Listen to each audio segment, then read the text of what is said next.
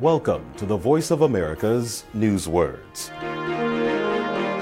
This word comes from surprising news out of the United States. Fired.